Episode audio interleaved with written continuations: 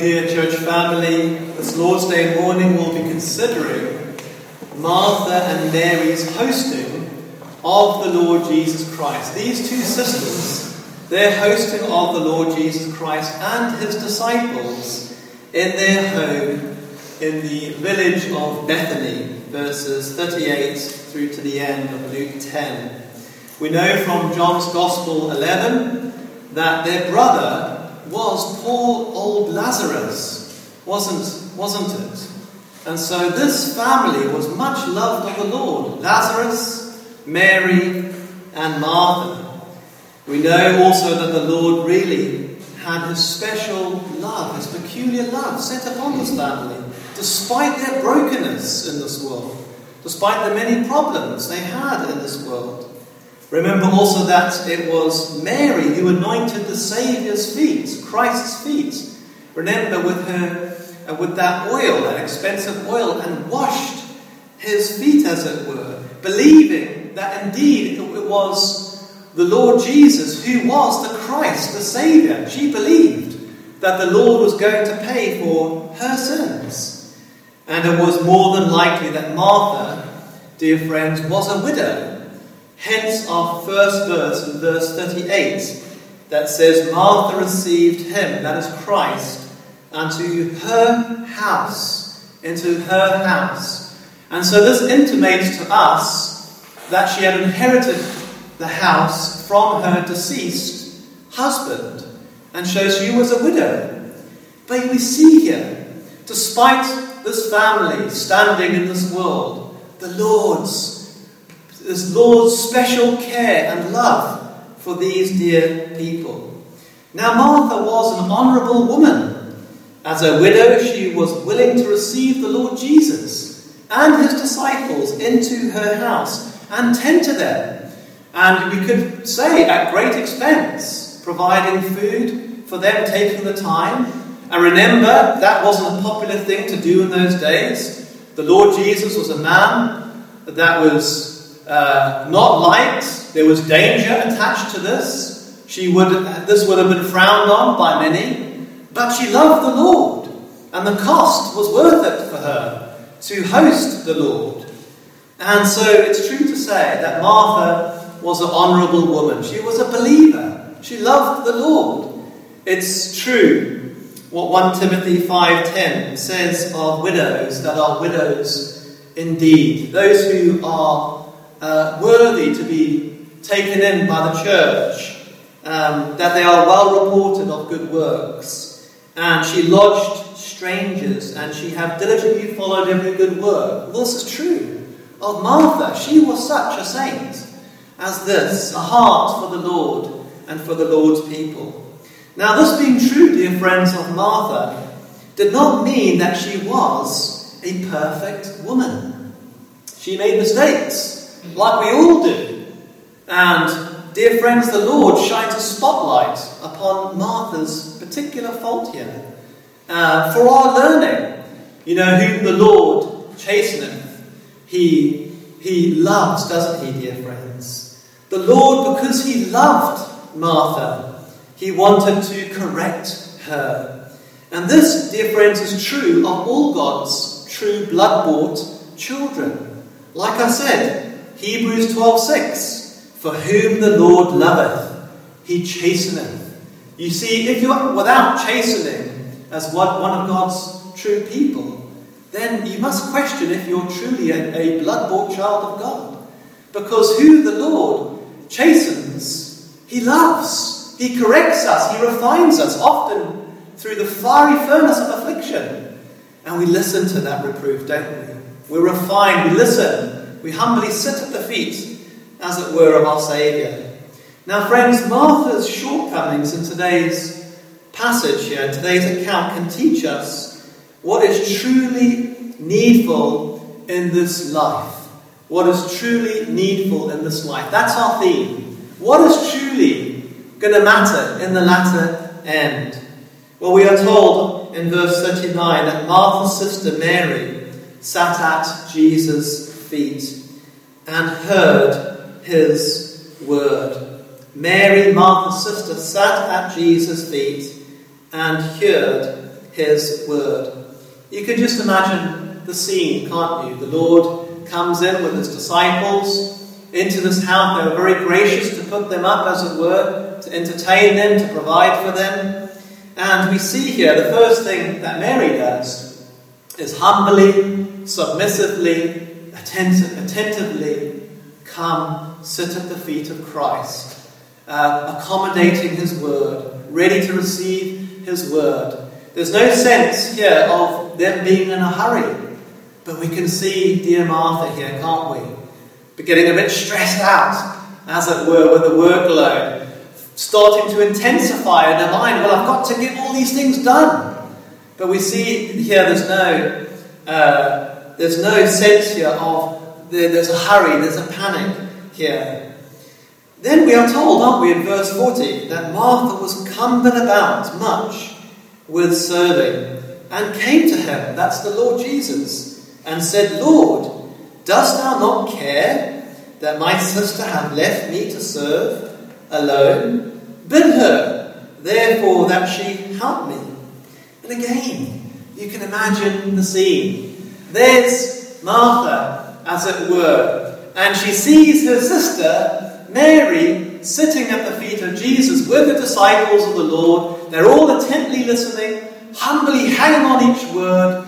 The Lord is giving them a discourse. Perhaps He's more clearly explaining the gospel in private to His blood bought children, what will come to pass. And there's Martha. She comes in and she's getting stressed out because of the workload. Perhaps she's eyeballing her sister, who's, who she's saying, Come on, you're supposed to be helping me. She, she's not wanting to make a scene, but her emotions, you see, are starting to get the better of her. She perhaps was a bit of a, a perfectionist, and she was trying to get all, everything ready by herself. But we don't have any sense here that there was a hurry. But you see, dear friends, her mind's now racing. She's starting to get emotionally gripped to the task that lays ahead of her. Lots of troubles start entering in her mind. Lots of anxieties start coming in. She's starting to intensify now. And friends, for a while, Martha gets distracted, as all true believers can do. Remember, she's a believer at this stage. All true believers can do. She gets momentarily distracted from the real reason why the Lord Jesus came in to that house. Hence the words the Lord says in verse 41 and 42. He says, Jesus answered and said unto her, Martha, Martha, thou art careful and troubled about many things, but one thing is needful, and Mary hath chosen that good part which shall not be taken away from her. And so, friends, what can we learn from the Saviour's loving and gentle reproof to Martha? What can we learn? Well, firstly, let us understand that, like Martha, we too can be cumbered about with much labour, much toil, much serving, that is to very little profit to our souls, even though it, it can be, our intentions can be right. Now, don't get me wrong, Martha was doing a good thing by serving the Lord and his disciples. But she temporarily got sidetracked, you see? She's temporarily got distracted. And that old nature, that old, those old besetting sins started to set in and kick in once again. Inordinate, worldly cares and trouble started to intensify her heart and emotions and started to prevail over her spiritual thinking. Anxiety started to trouble her and intensify her emotions and, until it boiled over, as it were. And she started to become critical of her sister, didn't she? And she even questioned the Saviour himself. Perhaps, dear friends, like Martha, you too, and I, at times we can be cumbered about by many cares of this life. the many cares, the many stresses, the many troubles that we have to contend with. Often, see, friends, we can lose our heavenly perspective in life. The many problems, the many, perhaps financial, perhaps many things can, we can become but about.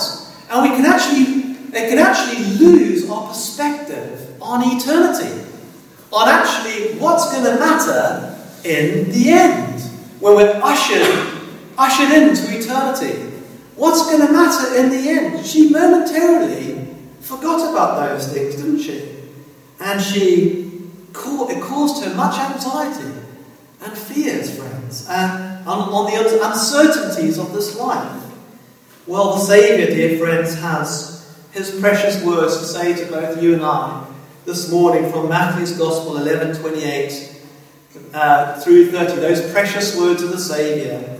Come unto me, all ye that labour and are heavy laden, and I will give you rest. Take my yoke upon you and learn of me. Learn of me. Do as Mary did.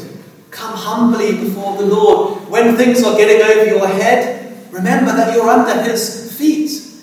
Learn of Him. Put things into perspective. Submit under His sovereignty.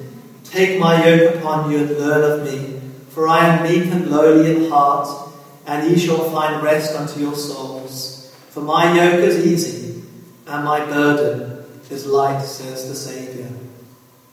Why carry, friends, these burdens on our shoulders in life, these many troubles that cumber us about, these many things in life that we go through? And we all go through them. There are many questions in life, there are many uncertainties in this life. Why, why carry them alone when we have such a Saviour that is willing to take them upon his broad shoulders, who bore them at the cross of Calvary? Why do it? Why fear now and be overcome with the dark clouds of circumstance when there's a smiling Saviour behind that, ready to take on board those fears and those concerns and give you eternal comfort and perspective, friends. Well, I trust, dear friends, that we will hearken to the word of the Lord this day. The Lord says to Martha, doesn't he, in verse 41 Martha, Martha, thou art careful and troubled about many things. Take note, friends, that the Saviour says Martha twice here, doesn't he? And again, whenever the Lord emphasizes something in Holy Scripture, he's saying something to us. Martha, Martha. He loved Martha. He has such affection to Martha. He cares for her soul. And he's, he's saying this to get through to her, to, to, to, to make her start to think spiritually Martha, Martha, listen, listen to me. Think spiritually, Martha. Now, friends, it is not a sin to be careful and to be concerned about things. There are things which we are to be concerned about. There are things which we are to be troubled about at times. There are things to be careful and diligent about. Of course, they are. However, there is, there is a danger, friends, uh, and perhaps this can apply to certain people. There is a danger of being overly careful and excessively careful and getting overly anxious and overly stressed out and overly troubled about many things. And so that they start to take us away from the word of the living God, and from humbly submitting and hearing his voice, and from the matters of eternity. And Christ is a great danger, isn't there? You see, friends, even good, dutiful things can become our greatest snares when they're not put in their proper, orderly place. It is good, is it not, for a man to work hard for his family, to provide for his wife and for his children. That is a good thing. But if his work has caused him to become career minded, to become overly ambitious and selfish, insomuch that he starts to neglect loving his wife, loving his children, well, his work has become a snare then, hasn't it? It is good for a rich man if he's been endowed with that, to be charitable and to give uh, freely and joyfully to the poor. But if he gives in order to take again, for the applause sake of it, in order to receive again the applause of men, he's a hypocrite, isn't he? It is good for a king to understand wisdom and equity and judgment, but if that wisdom puffs him up so that he's no longer willing to receive a gentle reproof, well, then that wisdom, dear friends, is all for nothing, isn't it? Better is a living dog than a dead lion. Friends, we must understand that to be overly anxious and to be cumbered about with many cares of this world, this passing, fleeting world, as it is a vapor, it's going to be over very quickly. This world is as a, a granular sand upon the seashore of eternity. It's going to go by very quickly, let me tell you. And to be overly anxious and cumbered about with all these things, dear friends, at the neglect of eternity, dear friends, well, this will take us away, won't it, from Christ's words, from holding to them, from being attentive to them, to, to that which is truly needful to the greater part of who we are soul. We're more soul than flesh, aren't we? And hence to say words to Martha in verse 42. But one thing is needful, says the Lord, and Mary have chosen that good part which shall not be taken away from her. Friends, like I said, there are many things that can divide a man's heart, many things down here below, which, which friends, can take us away, can so divide a man's heart from humbly attending to the Word of God, like Mary did, from humbly submitting ourselves under the mighty hand of God, and humbling and being submissive and coming to the feet of Christ, as it were, trusting in His sovereignty. Dear friend, one such thing is, dear friends, uh, is needful that we do not give ourselves to excessive worrying and anxiety over things of this life over things of the next life, of the eternity to come. The Saviour here is giving Martha heavenly perspective, as he is giving us heavenly perspective here today. She was troubled and overly concerned about the many things of this world, the many passing, fleeting things of this world. And for a moment, she started to lose her grip upon that which is truly going to matter in the latter end. That which is truly going to last forever. And friends, this is what we need to do. We need to put things into perspective. The Lord here is teaching us. Put things into perspective. Stop and take account in your life. Are you listening to my words? Are you applying my words? Are you humbly coming? I'd stop for a moment. Take account. Where are you headed? Are you listening to my words? Are you taking hold upon my promises? My promises will never fail you. And for a moment, she lost sight of that, didn't she? You see, friends, I'm sure Martha was not expecting the Lord to reprove her, to give this loving and gentle reproof. I mean, she accommodated the Lord, she was serving the Lord, she, you know, that she put herself out. She was putting her, her house in danger in, in, in doing so. And so she really was not expecting this reproof from the Lord. In fact, she probably thought that the Lord would be applauding her and say, Come on, Mary, get out, help your sister. But that was not the case. But he did, out of love to her, correct her, as the Word of God does to us in these days. You see, Christ, friends, was not telling telling Martha what she wanted to hear. He was telling her what she needed to hear, that which was beneficial to her soul. And mark that, friends. True Bible believing churches are those who tell the full counsel of Scripture. Yes, they speak of the love of Christ, but they also speak the truth, don't they? They speak of the vileness of sin, how it's how destructive it is in our lives, how it destroys and breaks down every good thing. And so, dear friends, we see here that the Lord tells her what she truly needs. The Lord says, But one thing is needful, and Mary hath chosen that good part which shall not be taken away from her.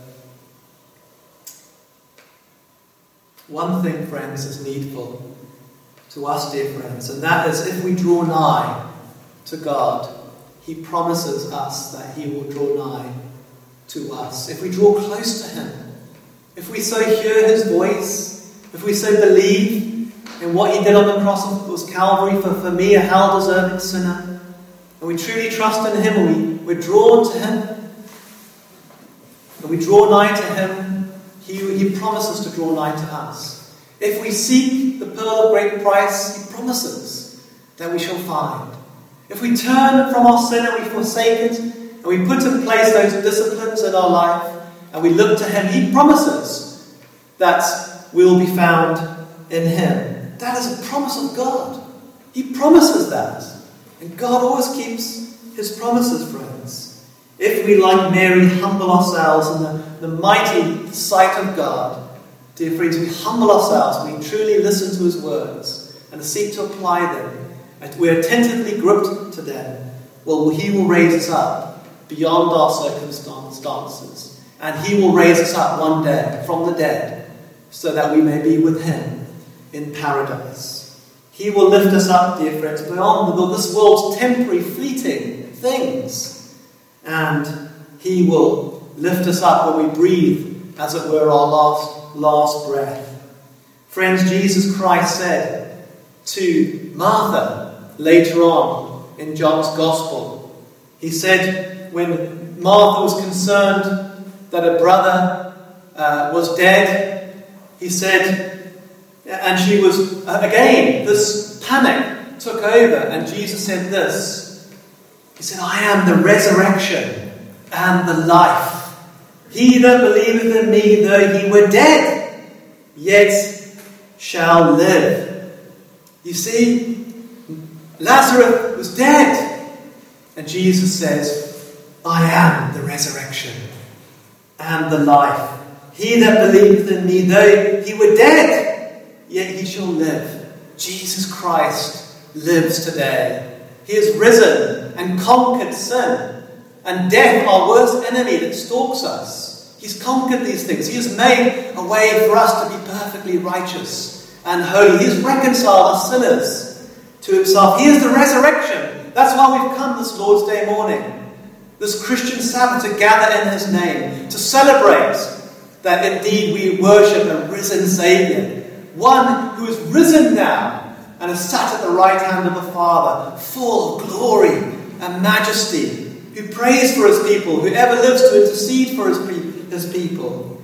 Do you believe in that, dear friends? Do you believe that Jesus Christ is the resurrection and the life? He is able to give you a new heart, a new life, give you a new start in life. He promises. If you believe He is the Christ, if you, if you, if you truly believe that He is the Son of God, and that He bore your sins on the cross of Calvary, and that they will be remembered no more when you trust that He is God, and that He was punished for your sins and dealt with your sins there. The work of salvation is finished. He paid that full debt of our sin. He did it all. The Saviour did it all. Do you believe in that, friends? Have you humbled have you humbly heard the voice of Christ pleading with your heart? Do you believe that Jesus Christ is the only begotten Son of the living God? Do you believe that Jesus Christ was punished, not just for some of your sins, but every single one of your sins? Past, present, and future. That's why he went. His perfect obedience makes up for your and my disobedience. His righteousness. Remember, righteousness is not only not doing that which is wrong, but it's doing that which is right. It's not only good for me not to steal, but it's good for me to give, to do that which is right. He always did that which is right. His righteousness is imputed upon the believer when he believes in the name of Christ. He bore my sin. He is my righteousness. Abraham believed in the Lord, and it was accounted to him for righteousness. You see, the righteousness of Christ is imputed to the believer. And so when God sees a repenting, hell deserving, vile sinner, and he truly looks to Christ, he truly, sincerely repents of his sins, and he wholeheartedly believes in Christ as a Saviour, Christ doesn't see that person's sin anymore. He sees the imputed righteousness of his Son put upon him, spotless, as white as snow again. Remember, no more. The work is finished. Complete and utter work of salvation. Justification by faith alone, in Christ alone. The true doctrines of the Scripture. Do you believe that he was punished for your sins? Every single one of them. Every single one. It is finished. Do you believe it? Have you gone to the cross? Have you gone to the foot of the cross? Has there been a moment in your life when you've truly, the Word of God has so struck your heart, and you've truly trusted in Him, and you've put your faith in Him, and that's changed your heart, it's changed your life? And the Spirit of God has quickened you, given you a new heart to love Him, to believe in Him. You have faith in Him, you walk by faith now. Do you believe that He was punished for every one of your sins? God the Father punished His own Son, the Lamb of God. The Lamb of God soaked up all the sins of all those who had come to believe in Him by faith. Do you believe in it? Behold the Lamb of God that taketh away the sins of the world. Do you believe that that he satisfied, Jesus Christ satisfied God's justice. You won't hear this from any pulpits today. God is not only a God of love, he's a God of justice. He's a just God. Every single sin has to be dealt with. Not one white lie, not one adulterous thought, not one breaking of the Sabbath will go unpunished. Think about that. Pause for a moment. Not one sin will go unpunished because He's a just God. He's a God of justice. He has to deal with that. Do you believe in God's justice? If you do, you will understand that you in no wise can please God yourself because you're a sinner, and so am I. We break God's law every day if we're honest with God from our hearts. God's holy justice must be satisfied. That's why the obedient, spotless, pure of lamb, who John said, I'm not able to even unlo- unloose his latch, he is so holy. His, his, uh, his, I'm doing well with this. His righteousness, he must satisfy. God's justice must be satisfied. Christ satisfied God's justice. If you truly believe in him, if you're truly trusting in Him, do you believe He rose over sin, the world, the devil, and death? He conquered all those things for us. Do you believe in that? Every single sin. The consequences of sin. Death. That's why we die, because of our sin. The world, the devil, he has the victory over all these things. We are more than conquerors. How can you be more than a conqueror? A conqueror is someone who's won the victory already. How, how can we be more than a conqueror? Through Christ. Do you believe in that? Do you believe that He rose for your sins, that you're justified in Him? If you do, you'll be born again, like the scriptures teach. You'll be born of the Holy Spirit of God, and you start a new beginning in life.